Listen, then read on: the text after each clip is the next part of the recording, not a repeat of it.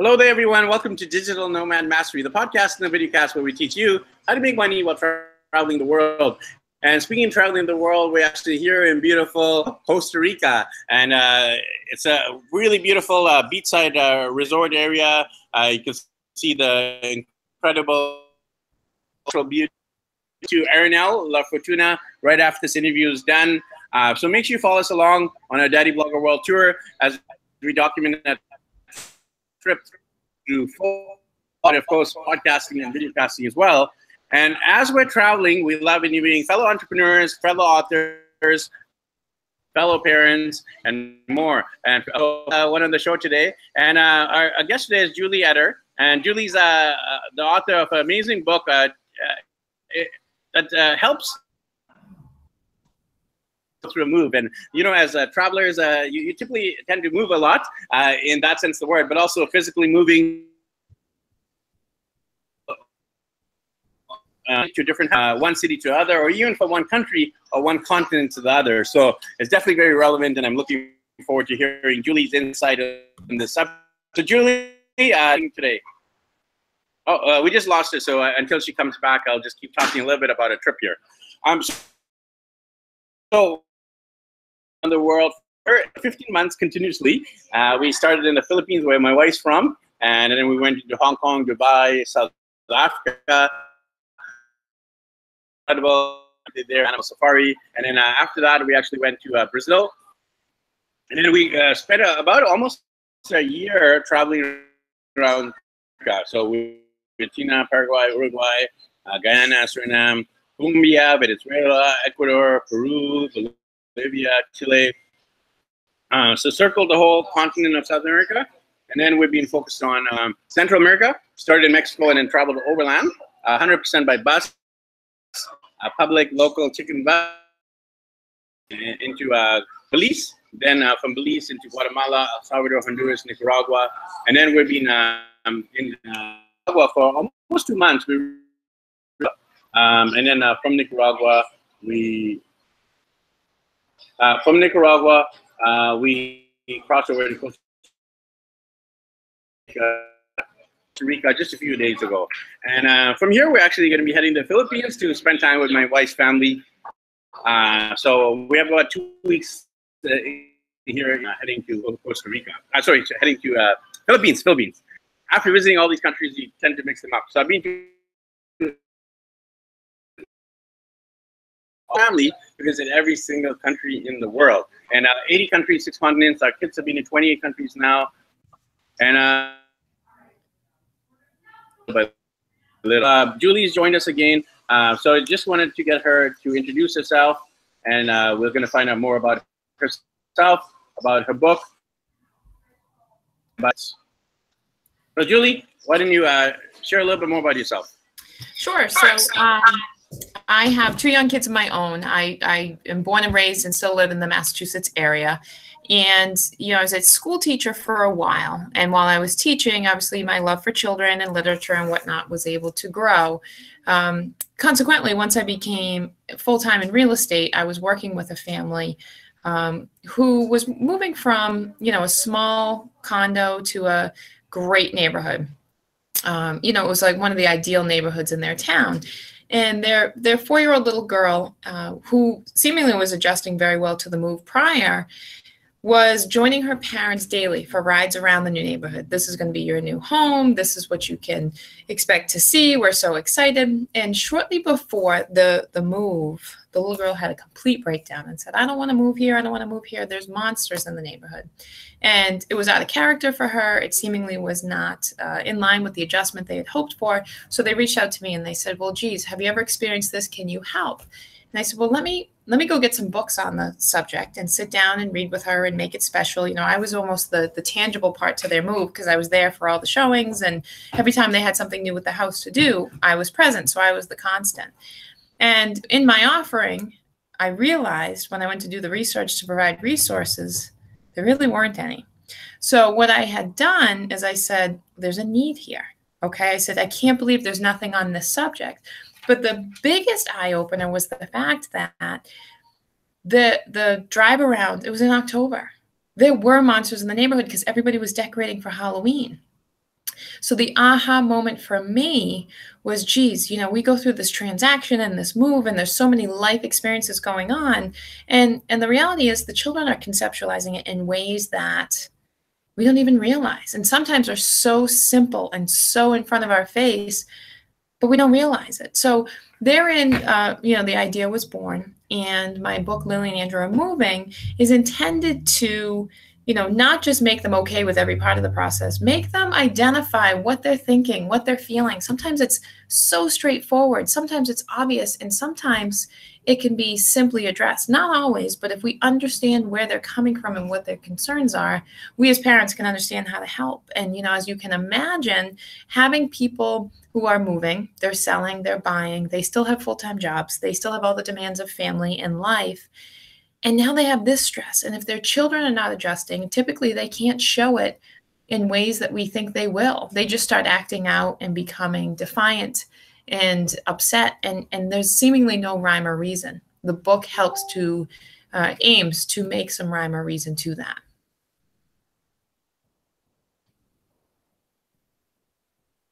Some great insights there, Julie. Uh, so passionate about the subject that you've uh, actually uh, ended up writing a book as well. Um, so tell us about uh, the book. Uh, when did you publish the book? Quick overview.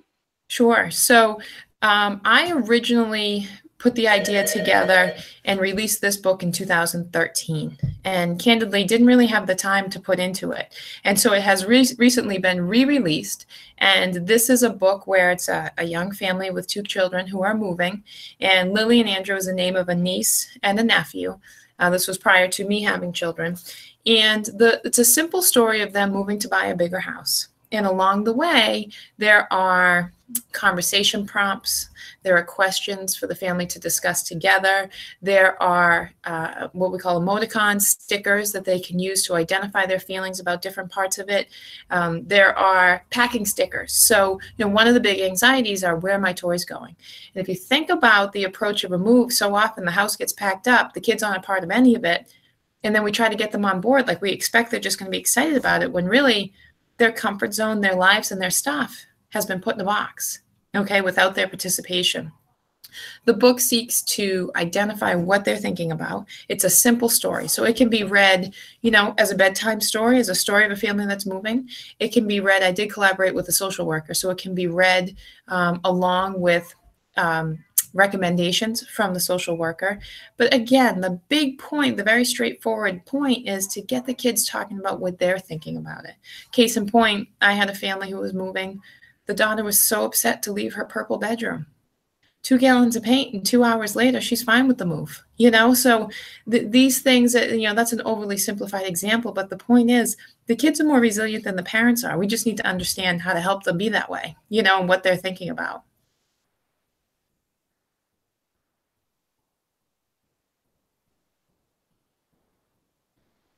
Yes, indeed. Uh, you got to look at the kids' perspective because uh, typically, as parents, we're thinking about all, uh, finding the daycare and finding the local local park and all of these logistical stuff that sometimes the kids get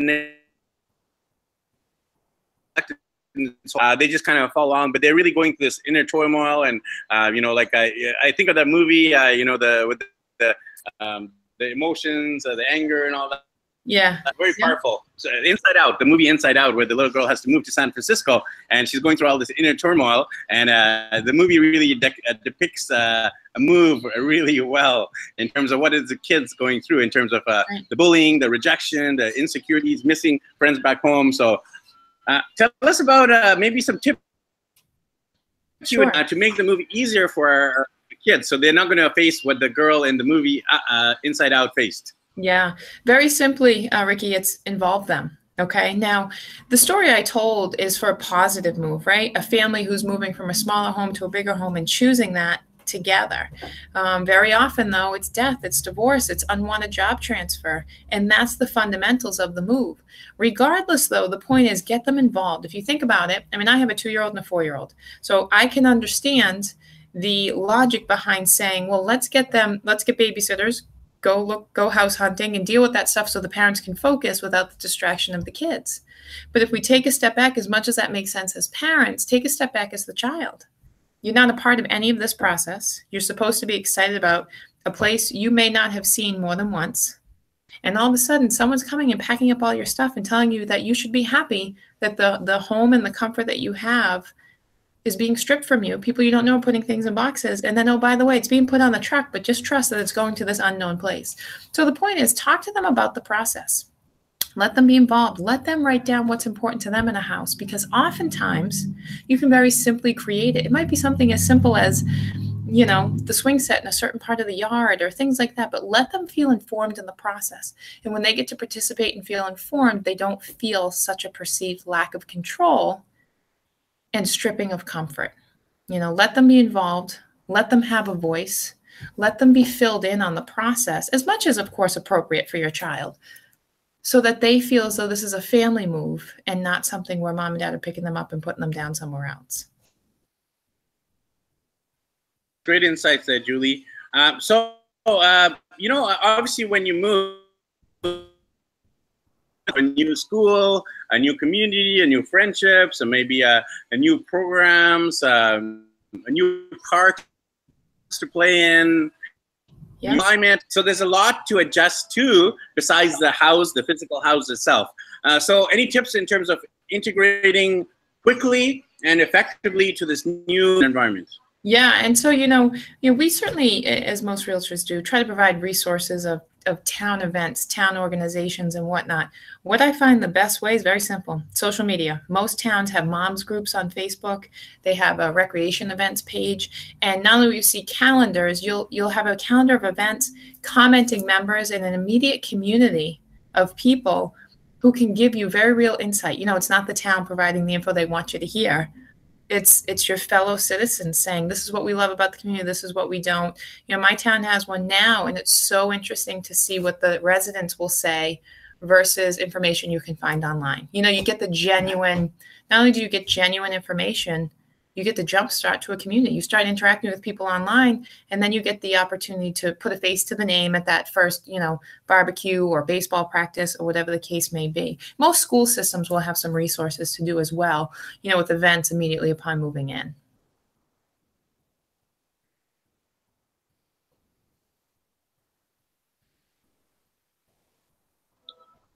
also if you're uh, moving to a different city a different country and a different continent very different than actually moving within your own any strategies there in terms of a, more of a global move if you're moving from maybe north america to asia or africa or australia or uh, the world. Any move? Well you know ricky um, the thing is if we talk about from the kids perspective if you're moving down the street or across the world it's all the same. You know and, and assuming that they don't know people so the parents are going to have to focus, you know, on, on new new culture, new traditions, uh, new weather, new climate, if that's the case. But for the kids, they want to create familiarity, and they are they often adapt very well once they're put in this in the new environment. It's the unknown and sort of the limbo before you get into that environment. So the take home like i said whether you move in one town over or across the world is if at all possible and as much as possible go there Go to the restaurants, go see the home, go meet some people so that you're not just talking about this new place. They have a frame of reference, they have a visual verification of what that all looks like. Sounds great. Sounds great, Julie. Um, and doing on a podcast now, Julie, uh, and listening and watching is we're actually doing a little mini series uh, where we're uh, interviewing different children's authors, and uh, you know a lot of our uh, viewers and listeners, you might time, and also you might want to. Uh, you know, publish your children's book, a kid's book for the first time. So I'd love to hear your insights there in terms of uh, the actual book itself, um, in terms of uh, what it took to actually it, maybe getting the illustrator, and then getting it published. Walk us through that process, Julie. Well, I have to tell you, Ricky, mine's a little different because I grew up with my father as a publisher and my husband's an illustrator. So I didn't have to go very far. I didn't have to do too much research. Um, in terms of the children's book, though, you know, I feel like you talk to enough people, Everybody, in some way, shape, or form, wants to write a children's book. And what I did all these years is, I, of course, I did. I love to write. I love children. I lacked an idea. And when I found the idea naturally come with my passion, I gave myself deadlines. I put it down. And then I leaned on professionals to help me. So I had the illustrator, I had the publishing experience. And now, in this light, you know, I, I re-released with the publicist to make sure it's getting to the avenues. You know the the goal of this was to fuel my passion for children my passion for real estate but really to hit a need. So really it's find the passion that goes along with it. And i guess to say just do it. But in terms of reaching out and finding resources it's difficult for me to answer because of the family members i had in those natural positions